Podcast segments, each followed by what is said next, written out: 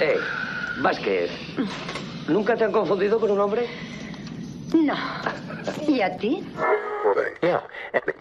Te han dado. Estás sangrando. No tengo tiempo para sangrar.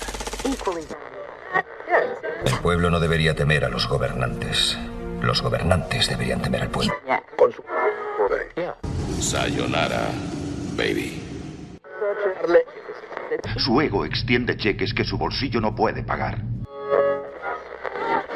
Si tomas la pastilla azul, fin de la historia. Despertarás en tu cama y creerás lo que quieras creerte. Si tomas la roja, te quedarás en el país de las maravillas. Y yo te enseñaré hasta dónde llega la madriguera de conejos. Si estás escuchando esto, eres la resistencia. Hola a todos y bienvenidos al nuevo Videoforum Crítico, el número 34. Y vamos a repasar hoy un clásico moderno, como suele decir esta frase tan, tan típica. Pero bueno, antes de meternos con él, vamos a presentar a quién, quién nos acompaña hoy. Tenemos con nosotros a nuestro, a- al dúo dinámico de que estamos hoy. Miki, ¿qué pasa? Buenas, ¿qué tal? ¿Cómo va? Bueno, y ahora me he acordado que yo nunca me presento, pero soy Sparco. Se me da cuenta ahora leyendo el guion y digo, ay, si yo nunca me presento. Pues hay que, hay que volver a empezar, hay que regrabar todo. Hay que volver a hacer los 34. Ya tenemos una excusa para gra- regrabar los 34. Así que bueno, eh, antes de entrar en detalles, como siempre, vamos a explicar eh, para, lo que, para los que es la primera vez que os metéis aquí en esta, en esta locura, en este videoforum. El videoforum es un espacio común donde nosotros proponemos una película, serie, novela, cómic o cualquier otro producto que os apetezca y los oyentes, vosotros, tenéis un tiempo para verla y mandarnos eh, vuestra opinión a través de los formularios. Y de este modo participáis de alguna manera dentro de lo que es el programa. Eh, hoy, como he dicho, traemos un clásico moderno, una película que pasó bastante desapercibida y, yo creo que no es una de las películas que destacaría de su protagonista, pero eh, a, bueno, a mí personalmente me gusta mucho y creo que es una buena peli y nos dará para salsear un rato sobre el rollo de las paradojas espaciotemporales que siempre da, siempre da mucho, mu- mucho, mucha cancha para, para debatir. Así que bueno, vamos con eh, Deja Vu, eh, la película de Denzel Washington, pero antes, o como siempre, vamos a poner aviso de spoiler para los que no la habéis visto, que os atengáis a las consecuencias.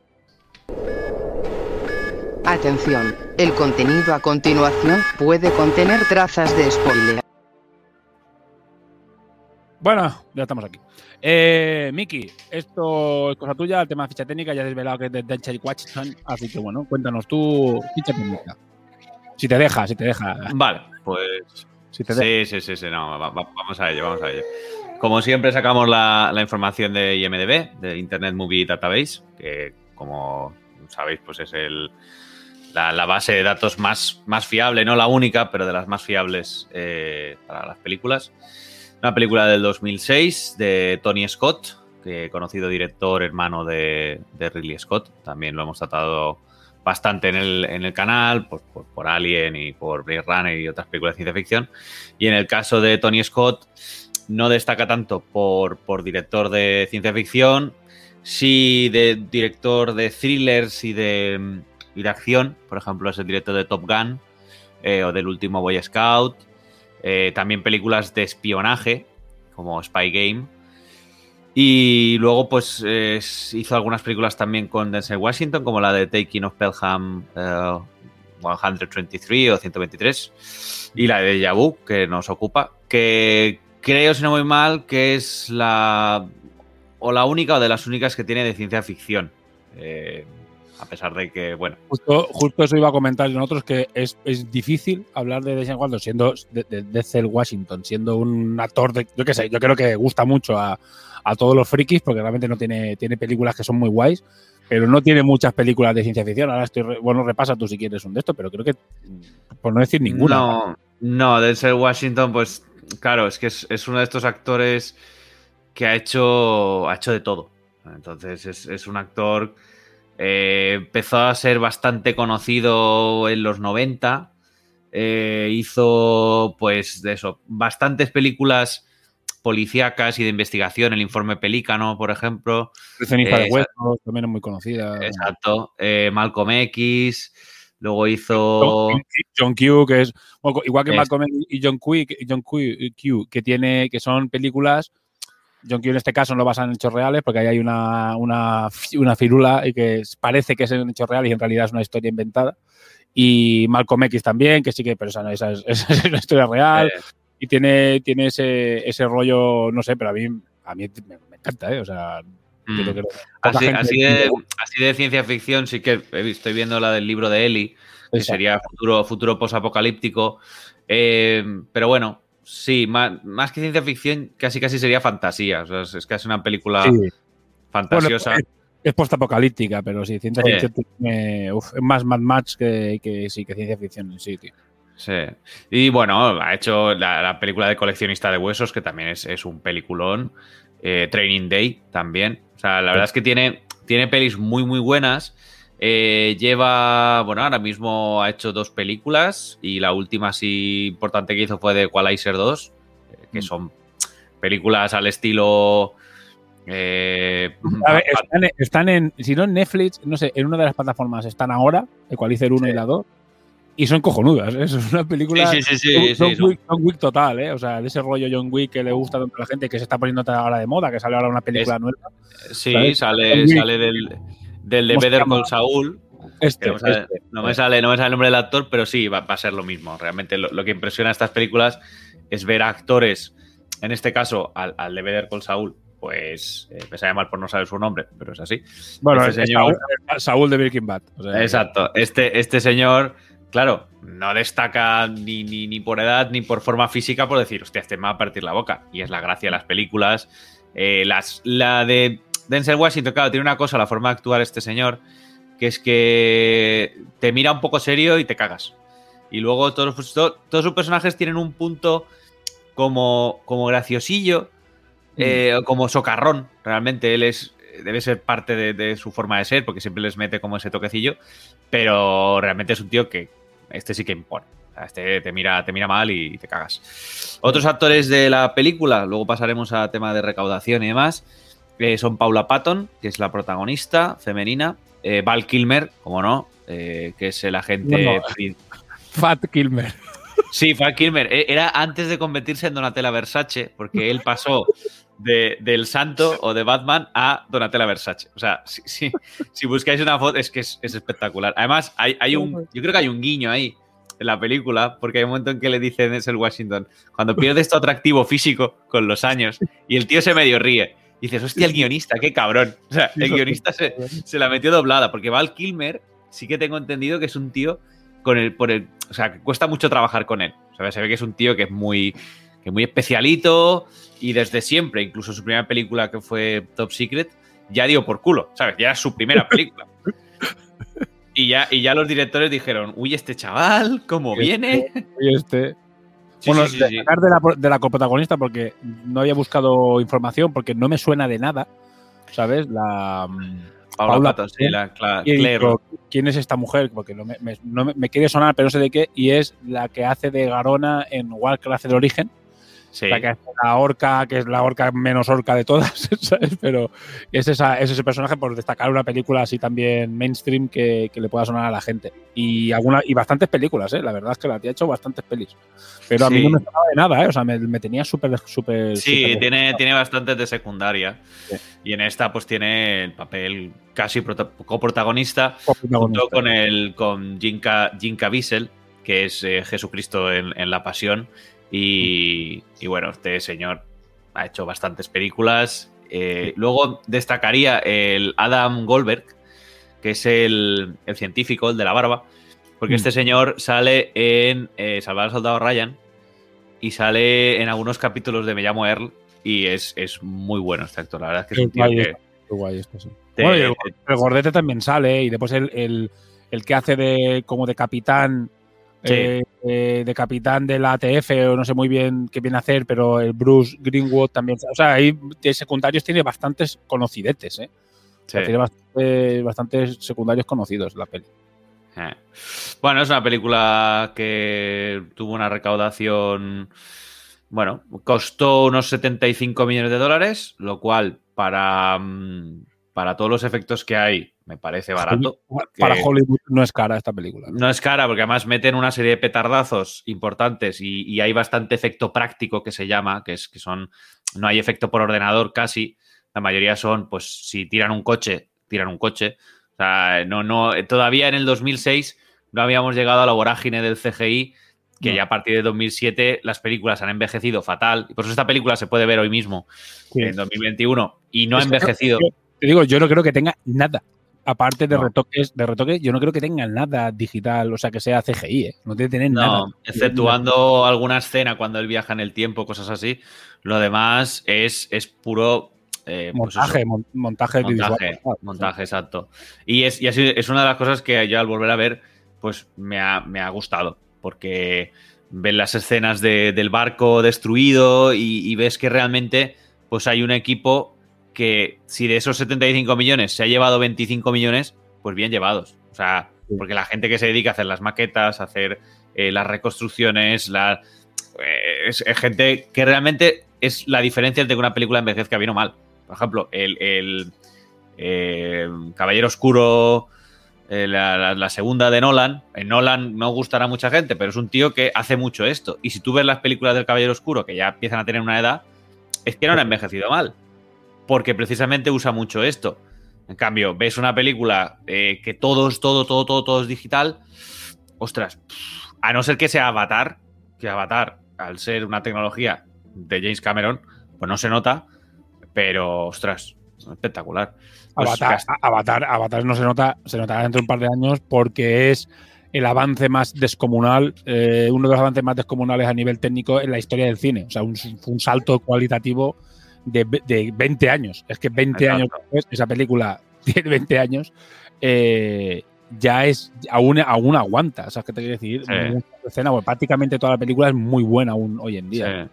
Hay que decir que esta, esta película no tuvo mucho éxito en, en Estados Unidos, en Estados Unidos no, no consiguió ni siquiera cubrir gastos, llegó a 64 millones, pero en el mundo llegó a 180. Es decir, que, que en el mercado extranjero fue mejor. Quizás porque trataba temas como, por ejemplo, el huracán Katrina, que hacía bien poco que había sido, Y, junto y- y terrorismo. que y no- terrorismo, efectivamente, que en- además habla de Afganistán eh, y también del patriotismo, porque y hay un, al ta- final... hay un tabú, hay un tabú enorme, que es, que, es, que es muy difícil de ver en películas americanas, que es un americano haciendo terrorismo. Exacto. intrapaís. O sea, eso es Eh, muy efectivamente, es, es un americano blanco eh, católico, porque hay un momento que le suelta la intervención, bueno, católico, eh, cristiano, Sí. eh, momento que le suelta la intervención divina y, y es muy complicado eso. Además habla del patriotismo y de las víctimas Mm. colaterales. Claro, estás metiendo ahí unos temas, muy además no se, no se cortan, meten 400 personas muertas. Mm. eh, Sí, o sea, sería, sería un, un, un, un atentado de proporciones des- pero increíbles. O sea, una Exacto. cosa terrible, casi Torres Gemelas, un atentado descomunal y, y perpetuado por un, por un americano. O sea, yo creo que es una película muy tabú. ¿eh? O sea, por eso aquí en, en- y, pensar que es a- a- años después del, del 11S. O sea, es- es- Exacto, exacto. Son solo, solo cinco años. Realmente en cinco años, pues estrenó en noviembre. Son cinco años escasos y el Katrina ocurrió un año antes. eso te iba a decir. Es más, es más, los escenarios que salen son escenarios reales de, de cómo quedó. O sea, es que realmente estás grabando una película en un, en un sitio en el que la gente no había cobrado seguros, en el que había un montón de. de- todavía había inundaciones. O sea, eh, creo que el- a la película le jugó una mala pasada el tema que trataba y Mm. dónde estaba tratado, porque si tú haces en vez de Nueva Orleans, le metes que eso es el lago Michigan y es un barco que sale de no sé dónde, pues Sí. dices, bueno, les da igual. Pero en general, a ver, el saldo fue positivo. que, revisando un poco la historia, la intrahistoria esta que siempre sale también en IMDb, hay mucho trivia y eso, es que ya estaba planificada que fuera Nue- Nueva Orleans y el Katrina vino de casualidad. Es decir, no es que lo grabaran, dicen, no, no, es que lo hemos grabado allí por lo que sea. No, no, no, es que ellos ya pensaban, tenían todas las localizaciones hechas en, en Nueva Orleans y al final resultó que pasó el Katrina. Y en realidad lo que está grabado no es, son otras zonas de Nueva Orleans o incluso otras, otras ciudades, ¿sabes? Porque claro, aquello estaba hecho una mierda y grabaron en otro sitio y después lo montaron para que parezca que es Nueva Orleans. Pero realmente no pasa, en- no está prácticamente muy poco grabada en Nueva Orleans. Muy interesante. El Sí. tema de la producción es un drama, ¿eh? Porque es una película que, que de las que, y además, eh, también lo pone que estuvo a punto de ser cancelada, cancelada porque no era, era demasiado arriesgada esa película. Y bueno, al final salió bien. Y yo creo que quedará película Sí, realmente es una película que, bueno, que queda, queda bien dentro de la filmografía de, de Tony Scott. Eh, es una película, como, como he dicho, de 2006, dos horas y pico. Y bueno, recordar que lamentablemente Tony Scott se quitó la vida en el 2012, se tiró de un puente, pobrecillo. Eh, y ya no, no, no tenemos películas de este señor. Lamentablemente sí que tenemos películas de su hermano mayor, que, que es el querido Ridley. Ridley. Que, que, que tuvo, tres películas muy buenas en su juventud y ahora todo lo que está haciendo es destruirlas. destruir su Y, y- y ahora, y ahora, exacto, y ahora se quiere meter con Gladiator 2. Wow. Y, y la- sí, sí. No, además el proyecto está muy avanzado y, y- y- que- o sea, no se sabe si le van a dar el ok, pero yo cada vez que sale la noticia de estas, porque claro, a ser Ridley Scott sale por todos los grupos de Alien que hay por internet, en los que estoy metido prácticamente todos. Sí. Al ser Ridley Scott es, oh, ve- mira Ridley Scott lo que va a hacer. Y claro, cada vez que leo un artículo, ¡buah! Eh, eh, ya, por lo menos, ha abandonado la idea de que Máximo Décimo Meridio poseyera a alguien. Esa, esa parte la ha abandonado. Por lo visto, ya hace un año o dos abandonó esa. Pues tú imagínate la peli que drama. Espérate, espérate tú, porque este va a coger y, va y se va. Si él está en modo voy a destruir mi legado, pues no, no, pues Gladiator, otro más. Cogerá Sí, segura- seguramente guapa. meta que, que los ingenieros de, de Prometheus pues tuvieron algo que ver. ¿sabes? Te iba a decir, va a hacer un crossover con alguien y aparecerán allí los, los navegantes o como eran. los- Exacto, los ingenieros, no, además ya, ya, hizo, ya hizo un crossover con sus dos grandes eh, obras, que son Blade Runner y, y Alien, en el, el contenido extra de Blade Runner, en una versión que hicieron que metió una carta de... eh, de o sea, re- dirigida a Wayland desde el de la Tyrell. El Tyrell le escribía una carta en plan, Holling Wayland, como molas, tío, que tienes colonias por todo y tal. Ojalá un día un- uno de mis androides te pueda ayudar. Es claro, dices, tío, o sea, que, que molan mucho esos dos universos, pero no, no, no los juntes solo No, porque haya androides no. en un lado, colonias en el mundo exterior, pero tío, no, no, no, no, es que no, no casan. O sea, no. No, no, no, la va a liar, la va a liar, la van a liar. Es igual, es igual, es igual. O sea, esto Pero bueno. hablamos- Cuando hicimos la de Alien, ya el que no la haya escuchado puede volver a ver Aliens El Regreso, que repasamos toda la de esto, ya hablamos, hablamos de este tema. ¿Sabes? O sea, que déjate, déjate. Bueno, repasa No, la película. y, sí, po- poco más. Ahora vamos a repasar la película. Puntuación, puntuación. Que no- que yo Puntuación, sí, 7, 7 con 1 en Deja Vu, en, en Deja Vu, en IMDb. Y sí que es verdad que en Film Affinity suele estar siempre un punto por debajo. Estaban 6 y poco. Y por los demás, sí. Eh, más o menos un aprobado notable. Aprobado, bueno, sí, está bien. ¿sabes? No. Sí. Espérate un segundo, que voy a mirar si alguien ha rellenado el formulario, porque en las películas antiguas. Sí, bueno, una persona.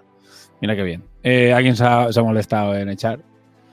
Eh, vale, bueno, después lo repasamos. Lo repasamos por orden. Gracias por, ayudarnos a completar el formulario y que no sea nuestra turra única y exclusivamente. Bueno, repaso muy rápido la película. Como siempre, voy a intentar hacer una síntesis en dos minutos. Básicamente eh, empieza la película con, con escenas muy Tony Scott, voy a decir, porque yo creo que él tiene un estilo también de grabación como muy natural, con mucho movimiento de cámara y muchos primeros primerísimos planos y cosas así. Sí. Yo creo que es muy típico de sus pelis. Y pasa to- y además muy saturado de color también. Yo creo que es muy clásico, a menos en las pelis que recuerdo suyas, es muy, es muy así. Y bueno, todo el rato es, eh, son, estás viendo como una especie, es una mezcla de película documental. ¿Sabes? Por Mm. cómo está grabada. Yo creo que es un poco, además, o es un primer plano o un plano de toma por culo, no sé, pero es- está guay, ¿eh? es bastante interesante. Y, y básicamente, pues eso, explota un ferry, o sea, pero es una puta como un drama, porque aparte ya te mete allí niñas pequeñas y militares y un montón de gente diferente, aquello explota, es un dramón de la puta hostia, ¿sabes? Pero es un, ya te digo, lo que me he dicho, es un atentado terrible. Y bueno, no se sabe lo que pasa. Ahí hay un, un despliegue de medios eh, gubernamentales de la hostia y aparece desde Washington. Y bueno, y es de la ATF. Que yo es la típica agencia que dice, ¿qué es esto? Y me puse a mirar por internet qué cojones es la ATF. Y resulta que es una agencia federal tan poderosa como el FBI. O sea, porque Mm. es- recordemos que eh, actúan de- dentro de los Estados Unidos. El FBI es una agencia criminal, en cambio la ATF es una agencia también policial federal, pero que se dedica al control de armas, explosivos y este tipo de cosas. Entonces, y resulta que es tan poderosa y tiene tanta jurisdicción, incluso en algunos casos más que el FBI. Y cuando llega la ATF es que, bueno, eh, desde Washington suda, o sea, va vestido normal, suda de todo el mundo, se pone allí a hacer sus movidas de investigar, ¿sabes? Y el tío en 10 minutos ha resuelto allí, bueno, esto ha sido este explosivo, pa, pa, pa, es la puta hostia. Se deja todo el mundo ahí con una cara de tal. Ah, bueno, pero es que soy de la TF. Ah, perdone usted, buenos días, señor de la TF. Sí, sí, no sí, que- sí, sí. no Es, un fenómeno, porque en dos minutos te presenta el personaje y no hay más preguntas. Es, decir, Ya es- está, es el puto amo. Ya ha resuelto Sí, sí. todo. Que No, pues Sí, sí. Es, una- es que os habéis un atentado. No, no, sí, hemos atentado por esto, por esto, por esto, por esto. A las buenas tardes. Y lo llaman que resulta que hay, que hay un cuerpo que han encontrado en tal zona. Y dice, bueno, ¿y a mí qué me cuentas? Pues va, a- haber cuerpos durante dos semanas porque esto va a ser un drama, tal. Le cuenta un poco la película que lo llama, que es no sé si el forense o su compañero que lo llama, vete a tal sitio. Y dice, otro policía y le dice, no, no, es que esto lo encontraron a las nueve y cuarto.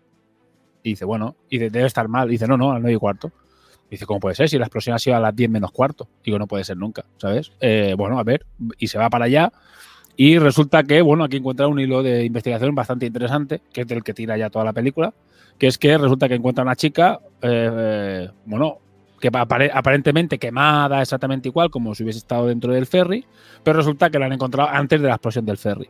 Y empiezan a investigar, bueno, el tío, que aparte de ser un policía de la hostia, es un forense mucho mejor que el forense que hay allí, es evidente. Sí, sí, Dice, sí, sí. Fíjate, cojo, cojo un, un- dame un ultravioleta. Se pone a mirar, mira, porque aquí fíjate que le han puesto un de esto, la han atado, fíjate que la falange dice, bueno, parece que la explosión le ha cortado los dedos, esto es forense. Y él dice, no, no, no, porque el corte es demasiado limpio, esto debe ser de... O sea, yo cuando lo vi decía, madre mía, qué sobrado de ese Washington con la chorra fuera. ¿sabes? Sí, sí, sí, sí. Además, eh, además lo que digo, la- las caras que pone y lo, y lo irónico, lo irónico que es el tío, porque es. es- no o sea, yo de la película tenía. La, la vi el día del estreno prácticamente, en 2006, mil es años, decir, que hace mil años.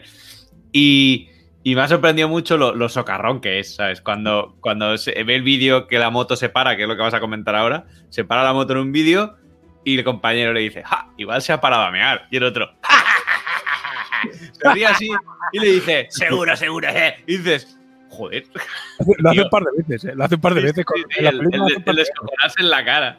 Sí, es que es súper. bueno. Yo creo que es directamente una película en la que es él, directamente haciendo Sí, lo que sabe. sí, sí. haciendo lo que sabe. Señor Washington, ¿qué- ¿cómo quiere actuar? Es esto Tony Scott. Y el tío, ah, como se haga los cojones. haga usted lo que quiera. Yo, creo que, yo creo que fue un rollo así. Y mola muchísimo. Es, yo creo que de las películas que más mola de, de él haciendo, porque en realidad suele ser o unos putos dramas de la hostia, como John Q. ¿Sabes? En la que es Sí. un padre atormentado y todo es un dramón, o directamente es o las de acción más policiales, las que son muy dramáticas. Como por ejemplo, el conocido está de huesos y no hay nada de cachondeo, es todo muy serio y tal. Y, y esta Sí. yo creo que es un punto intermedio muy guay entre el tío siendo una especie de policía genio, ¿sabes? Porque se, se, se sube a un tranvía para que las ideas se le aclaren, ¿no? Irás de ollas de estar, ¿sabes? De, de policía. Y entre eso y, y el punto dramático, yo creo que está bastante guay. Bueno, pues básicamente pues va tirando del hilo, es que es lo quiero resumir, porque son muchas pequeñas cosas, como tú dices, el tema de la. va investigando, básicamente, va investigando y va descubriendo cosas que no cuadran, que no cuadran. Y cuando ya el tío está en un callejón sin salida, porque dice, aquí hay algo muy gordo que no me cuadra, ¿sabes? Porque empieza a investigar y descubre un montón de cosas por sí mismo, haciendo labor policial normal. Y entonces aparece Fat Kilmer con, con otro chaval y dice, mira, que te vas a contar una movida.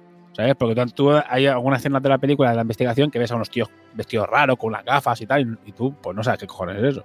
¿Sabes? Y más en 2006, imagínate, ¿eh? ¿qué será eso? Yo qué sé. Y de que ahí le, le venden la película, que ya sabemos todo lo, cómo es la realidad, de que pues tener un sistema que les permite, a base de satélite e inteligencia artificial, pues eh, montar una especie de imágenes 3D que les permite rodear el de este. Y el tío ya empieza a sospechar. Diciendo, vale, bueno, venga, va. Y empieza a hacer preguntas como muy buenas, ¿no? En plan, ¿y el sonido? No bueno sonido. O sea, y, y ahí ya cada vez los va pillando más, los va pillando más. Y el tío va sospechando. Y, lo, y él considera que como no pueden descubrir, como no saben quién es exactamente él, eh, la única manera es, y, sa- y sabiendo que a ella la asesinaron, ¿sabes?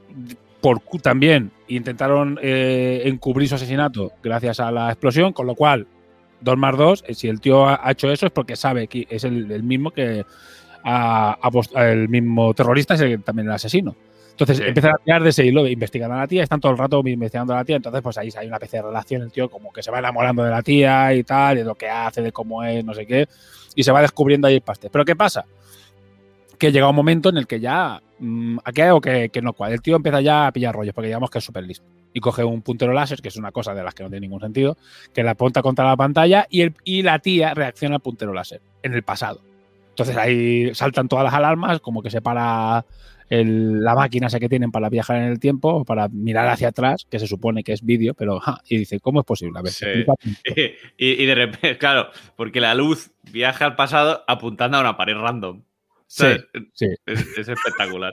Es que lo de la pantalla es lo que es una bueno, ya contaré alguna cosa más, pero una de las cosas que está muy bien en la película, no te la planteas porque la película te está conduciendo muy, es una película muy bien dirigida, muy bien eh, a nivel cinematográfico, muy bien hecha, entonces te está llevando donde quiere, pero es una película muy Nolan en ese sentido de que en realidad te está engañando todo el rato, te está diciendo haz esto, pero porque no teníamos otra manera de explicártelo, ¿sabes? No se nos ha ocurrido otra manera que engañándote.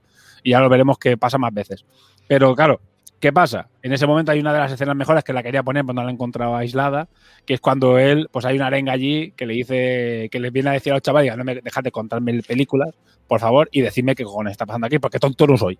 O sea, qué decir. Y entonces ya le intentan explicar un poco, y no, explícamelo mejor, y le explican un poco lo de los viajes en el tiempo, ¿no? Le, cuentan un poco la historia de los puentes de Einstein, no sé qué historia, no me sé el nombre ahora, ¿sabes? Yo es que quería poner esa, pues son dos minutos, pero está muy guay. Y básicamente, bueno, le explican eh, lo de los agujeros, eh, lo de los agujeros de gusano, que el tiempo no es lineal, que se puede deformar, que ellos han encontrado una manera en el MIT o no sé qué instituto, de Massachusetts o donde sea, no sé, un instituto, lo Eh, dice. usa- usan el recurso del, del folio, que se usan Sí. 50.000 películas, entre, entre ellas la, la de Interestelar, copiando otra escena a otra película, ¿no? Coger Sí. el papelito y decir, el, sí. tiempo es finito, qué, dices, joder, tío. Tal cual. Pero bueno, es, la- es el recurso de los agujeros de gusano. De pero bueno, esta película es, anterior a Interestelar en todo caso. Pero, pero eh, es, bueno, es un clásico que estaba muy de moda a principios de los 2000, di- de los 2000 y, y mira, y, y cuela ese recurso. Y básicamente le dicen que han conseguido una manera en la que eh, pueden, eh, utilizando ese, ese puente y un envío de información, pueden ver lo que está pasando, pero solo 72 horas, solo 72 horas hacia atrás. No más, ni un minuto, ni un minuto, 72 horas. No pueden modificar ese, ese- pueden moverse, pero no pueden modificar ese, rango de tiempo porque es lo que tarda la información en ir y en volver. Con lo cual, no tienen otra manera de descubrirlo. Vale, ese es el leitmotiv del resto de la película. Entonces, ¿qué pasa? Pues ellos, sabiendo eso, el tío de repente cambia la investigación y dice, bueno, pues sabiendo esto, vamos a, investigar de otra manera. Y todo mola muchísimo. Yo creo que hay una persecución, porque quieren saber dónde está el tío, descubren quién es, en base a una. Todo, o sea, todo es eh, Denzel Washington, toda la película, sacándose la chorra y demostrando que es el puto mejor investigador que hay en Estados Unidos, de mucho. O sea, que decir, ya está todo el rato. Eh, ¿Qué pasa? Llega un momento que se encuentran en un, en un tope, ¿sabes? Que es básicamente cuando descubren que, bueno, que él ha provocado el asesinato de su compañero, que todo es que está muy guay. Es que la película es bastante frenética, porque me estoy dando cuenta que si lo intento repasar todo, tiene muchas cosas. Eh, Claro, pero el, el- el compañero, cuando le preguntan, dice que lleva no sé cuántos días de vacaciones. Claro, es que dice, no, se ha ido de vacaciones. Y claro, técnicamente hace tres días que se fue de vacaciones, porque si son 72 horas antes. Claro. Y en realidad, eh, que es cuando entre ellos dos. Y además, es que está bien, en esos aspectos no está mal hecha. Simplemente son, hay unos recursos que realmente son, como el tema del puntero láser, que están ahí por, porque mira, porque no tienen que justificarlos. Pero realmente no cuelan nada, cuando los piensas un poco. Pero en ese caso, por ejemplo, es que ya al principio de la película como que ya se nota que el tío no se lleva bien con el compañero y dice, bueno, ¿dónde está Mickey este tal? ¿Dónde está El, el Minuti. el Minuti este? ¿Dónde está ¿Qué el, pasa, Minuti? ¿Dónde está el, el- el chaval este? Entonces, claro, como que, mira, ¿dónde se ha metido? ¿Sabes? Y lo dice un poco despectivamente, pero resulta que se ha muerto y dice, ¿cómo, cómo que estaba tal? ¿Sabes? Estaba en el parking y yo creo que eso está muy bien, ya te digo, la película está muy bien hecha, pero eh, todo el tema de viajes en el tiempo es una flipada. Bueno, una de las cosas que van haciendo para probar de parar al, de parar al terrorista es mandar una nota al pasado, ¿sabes? Y consiguen que, que ahí tienen una, una cosa y nunca hemos mandado nada, pero tienen unas pletinas que son perfectas para poner un papel dentro y meterle dentro de la Eh, Exacto. Tienen una, una, un- no, hemos, no hemos enviado nada, pero por si acaso hemos gastado una millonada en hacer un cubículo. un Para cubículo cosas. que para una persona y además unas planchas de metaquilato para encajar ahí una nota. Pues si tenemos que mandar un día una nota al pasado. ¿Sabes? Pero bueno, básicamente manda la nota al pasado y lo que provocan es que eh, lo que ha pasado en el presente pase. O sea, es decir, no están cambiando nada. Y se va dando cuenta todo el rato que todo lo que hace no cambia el pasado. Que siempre pasa exactamente lo mismo. ¿Sabes? Que, y bueno, y lo vemos cu- cuando ya ve que no, que no cambia y ya se vuelve, se le va la puta olla y eh, se mete dentro de la máquina y se manda al pasado. Que aquí ya es cuando ya esto pasa a ser ciencia ficción y por eso lo estamos tratando aquí. hasta ahora era un poco ciencia ficción y a partir de aquí ya es uh, ciencia ficción hardcore. Entonces eh, va- eh, lo mandan al pasado a 72 horas antes, creo que son, son 72 horas, me parece, algo así. Sí. Eh, lo mandan Bueno, 72 a, a él lo mandan. No, lo mandan menos. Lo mandan No, el no, mismo día. No, pues son 72 horas. Pues técnicamente, según la de esto de la película, son 72 Y porque no, porque al principio, cuando empiezan. en- o son 70, sí, 72 horas. Porque al principio. Claro, porque ellos ya han pasado. Sí, sí, sí, está bien, está bien. Ahora me, me habías descuadrado.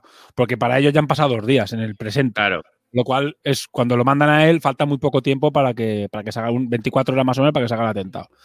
¿Qué pasa? Pues el tío, pues lo mandan y retoma la, la investigación. eh, bueno, retoma la investigación, pues ya está ahí allí, ahora ya puedo físicamente parar al de este. ¿Qué pasa? Sale del hospital, porque lo mandan a un hospital directamente, que eso está súper bien hecho. O sea, lo mandan, o sea, está bien pensado. No sé cómo lo hacen, porque realmente debería haber vuelto a la máquina, pero 72 horas antes, porque el traslado en el tiempo. no- Ya, pero, pero como yo supongo que controlan igual que, el, que la hoja, que lo Sí. manden a un sitio, ¿qué pasa? Que ese hospital tendría que estar dentro del rango, rango. de acción.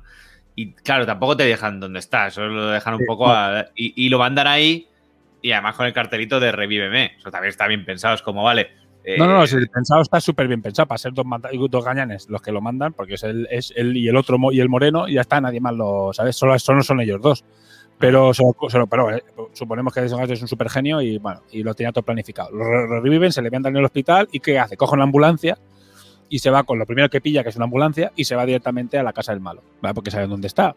Entonces Sí. llega hasta allí y ¿qué pasa? En el presente había una ambulancia estrellada y estaba todo quemado. Entonces él llega allí, estrella la ambulancia, sale, se recibe un tiro de- del malo, le pega dos tiros del malo, se escapa, tal y cual, salva a la tía, ¿sabes? Y aquí hay una cosa que me da cuenta porque cuando la he vuelto a ver ahora hace un rato antes de, de- para refrescar un poco el final. Y resulta que justo antes, eh, cuando está forcejeando el malo con la, o el terrorista con la, con la prota, eh, le araña la cara. Y es por eso que el tío le corta los dedos y es por eso que cuando encuentran el cuerpo en el presente tiene los dedos cortados. ¿Qué pasa? Que le- cuando le va a cortar los dedos es cuando aparece la ambulancia. Entonces aquí hay una paradoja temporal, otra. Una de ellas Sí. es si, si de todas maneras se ha hecho la ambulancia, se ha quemado la casa y todo eso ha, ha- ha ocurrido como se supone que ocurre en el presente, ¿por qué no le cortan los dedos? ¿Sabes? Es verdad que cambia algo porque la tía ya está viva y antes en teoría ahí ya se muere, ya la mata él y ya la quema y la tira al río. ¿Vale? Ahí dirías, bueno, vale, pero le debería de cortar los dedos técnicamente, ¿no? Ahí ya te digo, hay una serie de paradojas o momentos un poco que dices, aquí hay algo que falla, ¿sabes? Pero bueno, vale, cuela, ¿sabes? Porque si ha pasado eso, o sea, si ha estrellado la ambulancia, no debería haber matado a la tía. Entonces es como, ¿sabes? Hay como una doble paradoja. Esa es la típica película, digo, lo mismo que pasa con muchas películas de Nolan y, muchas otras gente, que cuando te pones a examinarlas dices, aquí hay cosas que no me cuadran. Nos ha pasado con muchas películas que hemos visto aquí en el videoforum que hemos dicho, espérate un segundo, esto, esto, porque ha esto porque ha sucedido. Pero bueno, subíos al carro porque al principio no te das cuenta, hasta que no lo has visto dos o tres veces no te, no- y te da tiempo a pensar, no te das cuenta de todas estas, de estas movidas. Salva a la tía y se van a su casa. Se va a su casa, el tío se cura y ahí es cuando se da cuenta de que no ha cambiado nada. Que dice, ostras, en realidad sigue estando mi, mi, mi sangre en la casa de la tía, que ya la han encontrado, mis huellas en la casa de la tía, es el mismo el que se coloca el mensaje. Sí. Pero claro, pero, pero la tía no está muerta, con lo cual hay algo ahí que en el presente no cuadra. Te digo, hay una paradoja temporal de- típica de película que no, que no tiene mucho sentido. Pero, bueno, subió a la película, vale, vale. Eh, y entonces, pues dicen, bueno, solo nos queda intentar ir a parar al tío físicamente. Y bueno, y ahí, básicamente hay la batalla final, el combate final. Y otra paradoja temporal es que en esa batalla final, bueno, al final matan al tío, mueren un montón de policías, pero bueno, ya no son 400 personas, pero aún así hay 4 o 5 policías y un par de militares que están por allí, que también se mueren los pobres, ¿sabes? Por culpa de que, del puto zumbao este de los cojones. Y al final lo que hacen es, cuando están a punto, a punto de explotar la bomba, la tiran al río y eh, Denzel Washington no es capaz de escapar. No sé, no puede escapar y explota, hay una explosión de la hostia, pero ya no explota al menos el ferry y bueno, solo, solo se muere. Y entonces cuando te das cuenta de la siguiente eh, eh, movida temporal es que, claro, él ha muerto y es un, viaja, es un viajero del pasado, desde el futuro, ¿no? Con lo cual es una persona que no debería estar allí. Entonces se muere y aparece el Denzel Washington, eh, de- digamos, de, ese, de esa línea temporal, ya si nos flipamos mucho. Y si no hubiese muerto, ¿qué hubiera pasado? Si no hubiese muerto. Claro, es que con esa muerte consigue dos cosas. Consigue uno, el sacrificio que teóricamente le dice al, al- al malo, de Hmm. tiene que haber sacrificios, y consigue, claro, consigue al mismo tiempo eh, cargarse una paradoja, porque como no se van a, no se van a encontrar, tendrías a dos Denzel Washingtons a la vez y eso haría que, que- que- bueno, Eh, se- según las teorías de todo, explotar el universo. Según las teorías de Claro. todo lo que pasa en el tiempo, hay explotar el universo. Pues Claro. al menos no hay explosión del universo, gracias, gracias a, gracias a eso, no hay explosión del universo. Eh, bueno, eh, acaba la película, entonces ellos dos se encuentran, ella ha vivido todo ese, todo ese momento que es, que es paradójico también decirlo, porque él, antes de viajar al pasado, ha visto toda la muerte de la tía y ha visto todo ese momento duro y ha tenido que sufrir con la muerte de ella. Y, y, al y después pasa al revés, que es él el que tiene que sufrir con la muerte de. O sea, es ella la que tiene que sufrir con haberlo muerto, pero bueno, 10 minutos, porque aparece en el momento y no pasa nada. ¿Sabes? Ha revivido. Eh, bueno, pues nada, bueno, tenemos a alguien que nos está comentando, porque como decimos siempre, emitimos en Twitch y hay un tal uh, Fat Loser que dice que es de Noruega y nos está saludando. Así que. ¡Ey! ¿Qué pasa? saludo. Ey, Fat Saludos desde, saludos desde España. Bueno, pues nada. Eh, pues nada, seguimos. eh, esto ha sido básicamente la película. Tiene muchísimo detalle, tiene muchos momentos muy, muy guays, como cuando corren detrás de él en el, en el Humpty, lo persiguen y tal. Tiene es bastante trepidante, la película es muy interesante. Y es una película Que, también. que- de que hay, que decir, hay que decir que esa escena mola mucho, la escena que va con el casco ese, Sí. pero también es estúpida. Es, es estúpida a todas, todas, porque, vamos a ver, si, si tú vas así, viendo en el pasado y tal, ¿qué te, qué te impide poner el casco en la guantera? Que en la guantera, sí, en el salpicadero, que es como va al principio, ¿para qué lo tienes que llevar tú? Si al final le guían y llega mejor que él Sí. viendo, porque va así, ¿sabes? Que tú ves que es una esa escena sí que mola visualmente, porque es el camión que ya está descarrilando Sí. delante de él y él Y está, ¡oh! él está oh, y tú como espectador dices ¡Oh, lo que se viene!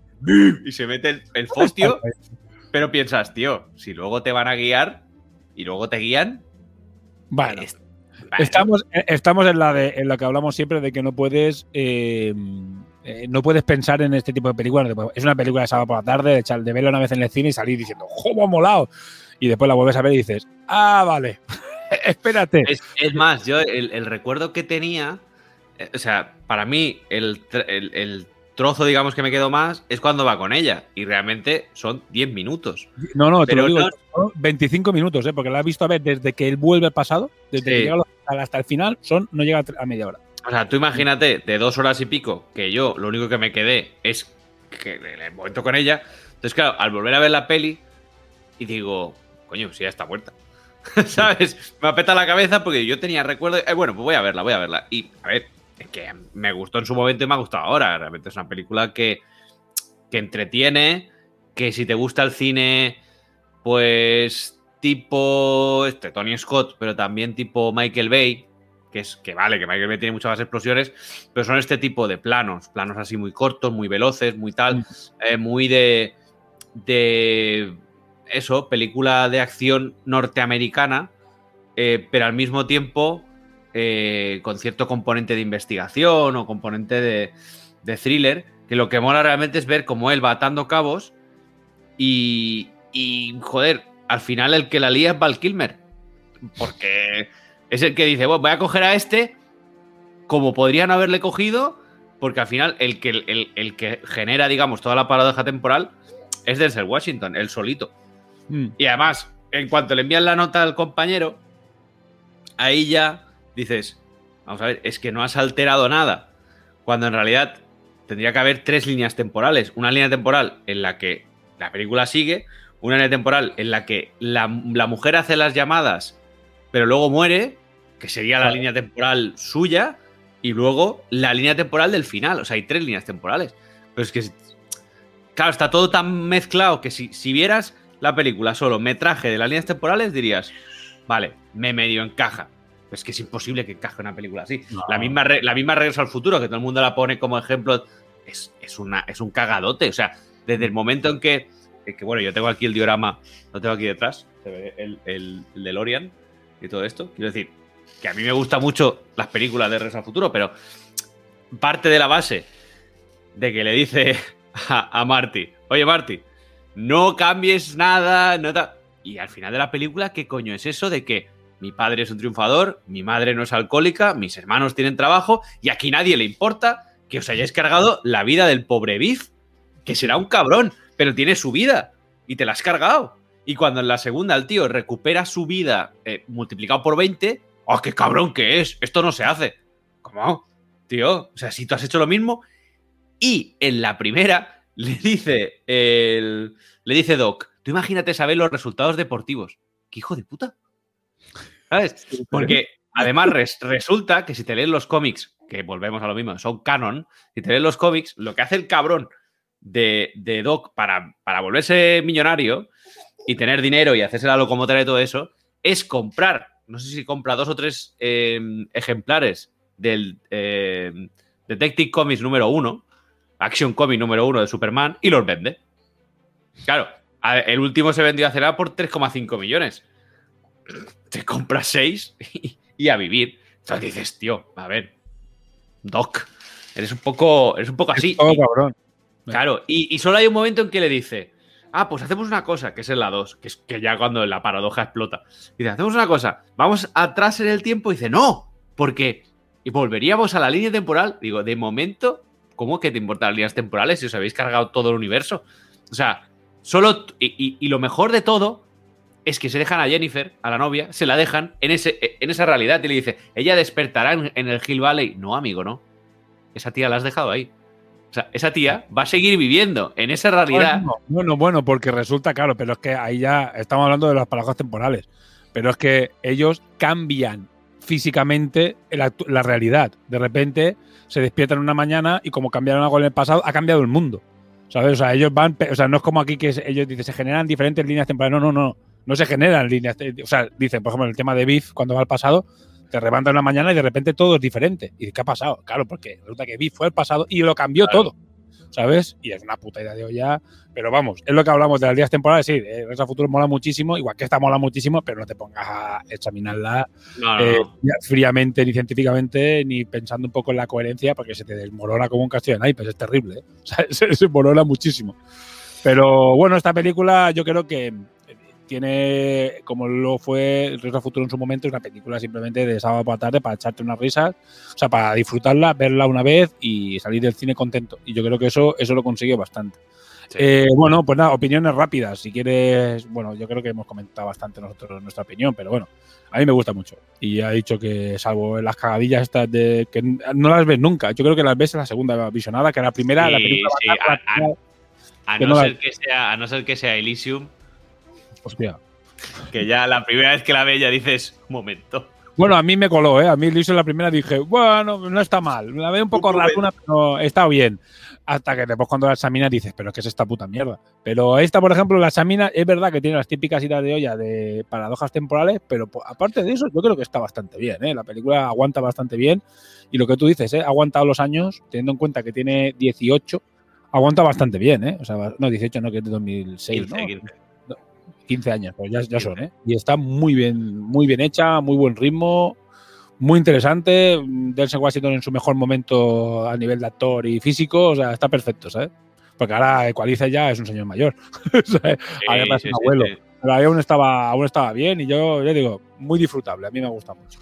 No sé Yo, yo también, yo- yo- es una película que, que recuerdo haberla visto eh, en su momento y la disfruté. En un momento recuerdo que salí pensando, hostia, menos mal películas eh, eh, de- de- del, del género, de, viajes en el tiempo, pero sin más pretensiones. O sea, no es una película que, que tú cuando dices películas de viajes en el tiempo, pues igual no piensas en Deja Vu, porque a pesar de que sea el, el- el centro de la película, es una película que en sí misma es como una historia cerrada y que los pocos cabos sueltos que deja eh, no te generan ni- nada raro y, y no ¿Cuál- te pare- mira, te voy a decir cuál es muy parecida. Porque ahora he visto un comentario de Álvaro que dice que, bueno, eh, no es una película de ciencia ficción espectacular, pero para las películas a las que estamos acostumbrados, pero tiene su punto para desear que un día llegue algo así. Bueno. Y me ha recordado a la premisa de Minority Report, pero con una base más científica y una época más cercana. A mí, ¿sabes cuál me parece? Una que es, ah, no me acuerdo el actor, cómo se llama, tío, que es un tío que está en un tren y evita, e intenta evitar un atentado. No sé si lo has visto, que es un, militar Hostia, es que esa película no puedo contar nada, porque esa película, si te revelo algo, es que, hostia, voy a ver si la encuentro, tío. Hay, hay una que está, hay una que está en, en filming, a ver si te lo Se encuentro. llama porque- Viajes, no, pero la que te digo yo es un, es un, no es un blockbuster, pero es una película que, sa- que se vio en todos los cines, muy de vu, muy de ese estilo. Sí. Y es también de una agencia eh, que hace una especie, de- no es que no puedo desvelar el, el tema, pero hace, es un, es un atentado que pasa en un tren y digamos que lo que hacen es enviar, Ah, sí, sí, sí, código fuente. enviar, ¿eh? Código ¿Cómo se fuente, es esa. código fuente, esa. Sí, Pues del- es muy, muy, muy, muy, es la, es la misma idea de película. sí, sí, sí, la he visto, la he visto. La vi, esa, la vi esa, esa está, me parece. Esa está, y esa es una película que, podría, que, que también podríamos ver, porque es exactamente lo mismo. Tiene lo mismo de ciencia ficción que esta, es han encontrado la manera de mandar a alguien para poder cambiar o para saber encontrar, porque no sé si lo que miran es básicamente mirar, solo Sí. sa- eh, descubrir qué ha pasado. Y no es como en esta que, bueno, en esta también teoría es descubrir lo que ha pasado, pero al final consiguen viajar en el tiempo. Y en esa es otra cosa. Pero yo creo que es la película más parecida a esta que, Sí. que hay. Es, vamos, básicamente la premisa. es- esta, esta que te digo que está en filming se llama Primer. Es una Mm. película independiente de 2004 que costó 7.000 eh, dólares. Joder. Y es una de las películas eh, que trata de viajes en el tiempo que dicen que está muy bien. Ganó un premio al Festival de Sundance, que al final es independiente. Y es un grupo de científicos que descubren el viaje en el tiempo y ven cómo, cuando intentan arreglar una cosa que hacen, eh, cómo todo eso ya ha pasado, ya lo han intentado. Y por lo visto es muy buena. Yo, yo tengo ganas de. Tenemos que, hacer un, que hacer un especial viajes en el tiempo o algo así, porque hay muchas. pues, No es una cosa que vayamos a tocar mucho. En Claro. este caso lo hemos tocado por cambiar un poco de aire, si no ves siempre películas del espacio sideral. Y la verdad es que es interesante porque al final también es ciencia ficción y hay A lo mejor, a lo mejor ya lo hemos hecho. ¡Oh! ¡Oh! ¡Me peta la cabeza! De verdad. Lo hemos hecho, sí. Ya aparece un, sí. un- un yo nuestro por aquí diciendo así lo habéis hecho y explota el universo. Bueno, eh, Sí. Pues nada, voy a, voy a darle, vamos a repasar lo que queda, el, el tema de los formularios. Eh, bueno, ¿qué destacarías? Eh, destacar a los actores, al actor que supongo que será Denzel Washington, yo creo que está soberbio. Para mí es una de las películas que más me gusta suyas, por es lo que ya lo comentaba antes, porque ni es un super mega drama como John Q, ni es una película de solo acción como Equalizer, sino que tiene ese puntito muy, muy cachondo y es de investigación que yo creo que le quedan guay siempre a, a Washington le quedan guay, coleccionista de huesos y etcétera, le quedan muy chulas estas películas. Mejor momento escena de la peli, bueno, a ver, a ver qué dice Álvaro, aparte de la escena de en el coche con el visor que la lía hasta que choca en el camión, también la hemos estado con nosotros antes, también cuando usa el láser y después. Le pide explicaciones y le dice que lo va a explicar todo eh, para todo el que no tiene un doctorado y revienta la pantalla. Es, que, es que esa escena es buena. Me parece para, yo destaco esa. Yo destaco directamente la, la, arenga que les mete explicarlo para alguien que no tenga un doctorado. Es que me parece que toda esa escena es buenísima, tío. Es, es verdad que la peli buena, pero esa escena es magistral. Y está espectacular esa escena. Miki, no sé si tienes una otra diferente que te parezca la mejor, pero vamos. Yo, yo, o sea, yo la, la escena que más me gusta de la película, aunque parezca un poco cliché, es cuando él se mete en el coche con ella y suena la canción de los, de los Beast Boys. Ah. Y, y él, y él se queda como. ¿Sabes? Que ahí realmente es cuando está teniendo el déjà vu total. O sea, Mm. cuando dice. Eh, te- ¿qué, qué harías si una persona te tuviera que explicar una cosa eh, que no te cree? Y él se lo, lo intentaría. Y empieza a sonar la canción. Y dices, hostia. O sea, está muy bien hilado. Y luego el, el- el plano final, que es un plano del Denzel Washington de perfil haciendo. Eh, dices, hostia, esto parece Antena 3 por la tarde. Pero es que al final acaba la peli, corte y nos vamos. O sea, Sí. ya está. Está- Tú ya está- te montas la película, que eso es lo mejor también de estas películas. No, no, no te metas ahora a ver si, si ella va a tener. O si van a encontrar el cadáver de él. Que sería lo más seguro, aunque pesar que la explosión es, Claro. gigantesca y ya te dejan ver que, que si Aunque ha reventado un barco, Aunque, aunque sea un dedo, algo encontrarán, ¿sabes? claro, se encuentran y dicen, uh, amigo, hemos encontrado tu ADN en la playa de no sé dónde. Dices, uh, ¿qué ha pasado, amigo? ¿Y este, ¿Y este pellejo, amigo? ¿Dónde, Este- dónde lo perdiste? este pellejo, Sí, sí. pero, pero Sí, no, no. Pero, Y- eh, maravillosa. A ver, y, y de, y de personaje, tengo que decir que a pesar del personaje de Denzel Washington me parece un fucker, a mí el personaje del Caviezel me, me gusta mucho en el sentido de que es un personaje que a pesar de que no esté en el ajo, porque no está en el ajo, o sea, él no sabe nada de estos viajes y tal, está tan puto loco que, que como que viene a darle ese rollito místico, que es al final lo que convence al científico, que también me parece muy chorra, ¿no? Que el científico esté ahí y diga, a ver, en un plano físico, dice, sí, pero en un plano espiritual, ya que él me ha pillado. Ahí me ha pillado. Ahí, ahí, ahí puede que no te desintegres y explotes en la inmensidad. Igual, y cuando le dice, espero tengamos suerte, dice, eh, ¿qué es que le dice el de Washington? Espero por Dios que sí. Y dices, joder, a ver, por Dios, espero, no, por Newton, ¿sabes? Que de repente te vas a desintegrar y aparecerá un brazo en el hospital, la cabeza en la comisaría, un pie en la casa de ella y el, torso, y el torso conduciendo la ambulancia. O sea, dices, es que, es que, es que la película te tienes que creer, porque si no, como te pongas a pensar, pero lo que hemos hablado al principio, es que la película está arriesgada en un momento tan malo, tan, tan, tan torcida, y cuando la ves dices, hostia, pero es que es muy censurable esa película en Estados Unidos, es muy censurable por muchas cosas. Y realmente es que es muy buena la película, es que está, joder, a mí yo la reivindico mucho. Además, yo... esta, película, eh, si la pusieran ahora en Netflix, pondría, eh, bueno, a ver, lo de Katrina fue muy duro, vamos a intentar no cancelar esta película. A ver, de ese Washington es negro, pero a ver, en un momento de la película se dice que es negro, alto y guapo. Pero claro, a ver, procuremos no cancelar esta película, porque claro, a ver si van a pensar esto, es que Katrina, es que qué movida, hay un patriota blanco, no, quita, quita, quita, quita, esta película, quita esta película que nos la lían, nos la lían. Es que ahora mismo, si, miras, las pelis con, una, ya no con una perspectiva histórica, sino con, una cosa que dices, joder, tío, o sea, relájate, eh. Relájate, que, ninguna película pasa el criterio de, de, no, es que esta película es lo peor porque el padre le tiene que decir y él, y no sé qué, y él. Venga, hombre, pues es una película disfrutable y que en su momento, pues en el resto del mundo moló y en Estados Unidos no. Bueno, pues, ya está. Pero bueno, que se entiende perfectamente porque no moló Estados Unidos. O sea, cuando mínimamente dices, pues ya, ya sé por qué. Eh, bueno, venga, acabamos esto. Venga, peor momento. Bueno, mejor momento, peor momento. Entiendo que es necesario que muera Duke en la posición final, pero no entiendo por qué no consigue romper el cristal de la ventana si hace unos minutos ha roto el parabrisas de un puñetazo que es mucho más difícil de atravesar. ¿Y cómo es que la ventana no se, no se había siquiera rajado después de todo lo que ha pasado? Bueno, esto ya hemos dicho que es porque la pareja temporal se tenía que autorregular. Claro. como el mercado. Ah, y además yo entiendo, yo personalmente como espectador entiendo que el tío, joder, ha hecho un esfuerzo muy grande, aquella ha podido salir disparada, ha roto, eh, tío, ha roto un volante, ha mm. roto un volante. O sea, y ha roto un cristal. Entonces cuando a él le toca salir... Ya no... Pues no tienes, que no, tiene el hombro jodido además, o sea ¿qué, más quieres? que el tío coja el coche y diga, me voy volando. No, o sea, te, te viene a decir como, vale, eh, tampoco... Lo que mola también es que no le mete el rollo mesiánico este de no, no, yo tengo que morir. No, no, coño, yo quiero vivir. O sea, no voy a decir, no, es que va a haber dos de ese Washington, va a ser esto. No, no, amigo. O sea, yo quiero vivir. ¿Qué pasa? Que al final explota y tal. La escena sí que queda un poco forzada por eso, porque ya consigue escapar, pero bueno. Pero está, bien. Él está hecho mierda.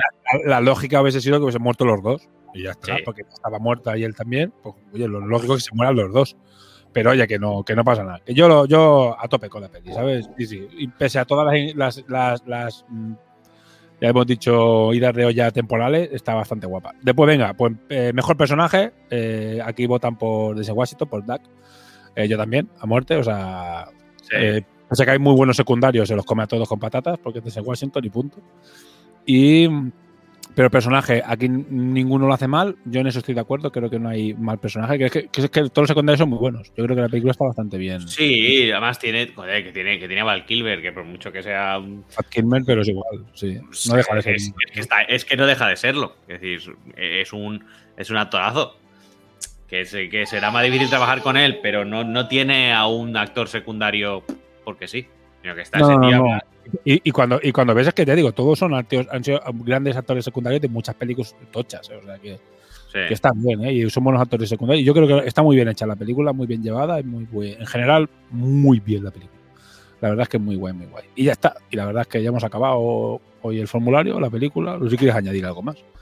no, poco más. Realmente una película a reivindicar. Eh, porque, bueno, ahora que está el catálogo, catálogo, catálogo de, de Disney Plus, de Star, pues hombre, echarle un vistacito, que, que no está mal, es una película muy entretenida, muy, muy del, del estilo Tony Scott y, y guay. O sea, muy, eso, muy, muy a reivindicar. Sí, yo creo que sí. Yo cuando la vi, eh, justo puse en Star, me puse a mirar y me hizo, un- me hizo una serie de películas de ese Washington. Me vi esta y la del tren.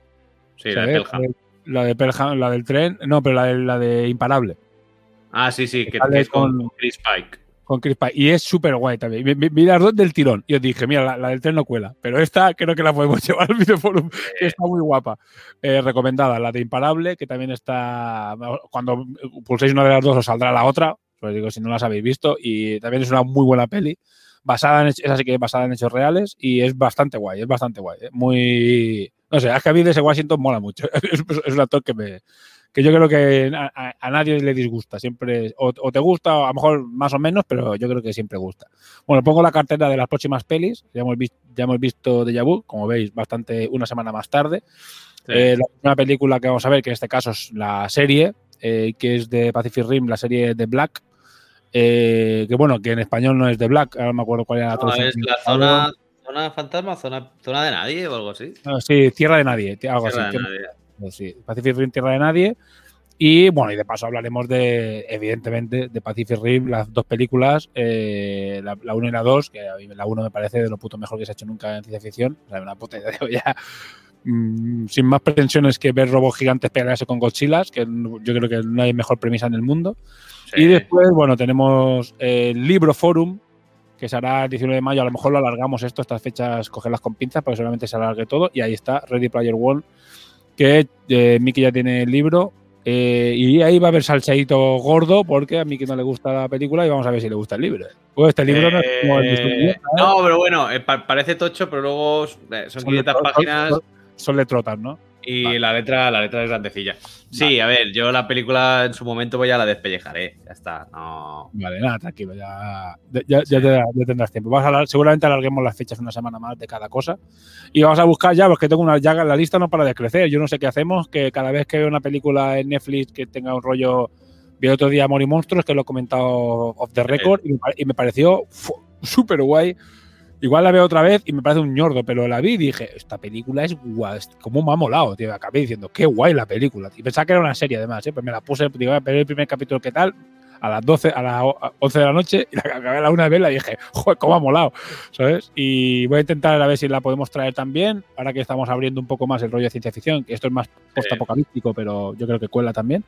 Y vamos a empezar a abrir un poco más el foco porque la verdad es que no, no para ver películas interesantes. No hace falta que nos vayamos muy atrás en el tiempo porque es que hay muchas películas también donde podéis encontrar mucho tema de ciencia ficción es en Prime. En Amazon Prime hay muchísima, hay mucha basura en Prime, eso sí que no tienen. Amazon Prime sí que no tiene filtro, eso mete No de todo. filtro, coño no tienen filtro ninguno y meten toda la basura que encuentran, toda la. Bueno, eh, pusieron Wonder Woman 84. Sí. No, no, pero meti- va- metiendo de todo, ¿eh? O sea, Eso es basura, eso es basura infecta. Bueno, es- o- esa la metieron porque es de alquilar y porque seguramente tenga Sí, sí, Con, con la empresa que lo haga y tal, pero bueno, no sé. La verdad es que podemos ver muchas cosas, ya veremos. Ya veremos. eh, desde luego que no nos vamos a aburrir de ver películas de ciencia ficción. Así que bueno, vamos a dejarlo hasta aquí y ya nos vamos a hacer nuestras cosas. Bueno, esperemos que os haya gustado, que lo hayáis disfrutado y que nos veáis en el próximo videoforum. Eh, Pacific Rim, que va a molar. Ahí nos vamos a flipar hardcore. Bueno, Miki. Un Pues saludo. nada, pues, pues buena suerte y, y buenas tardes. Bueno, un saludo también de quien os habla, de Sparco, y ya sabéis, Si estás escuchando esto, eres la resistencia.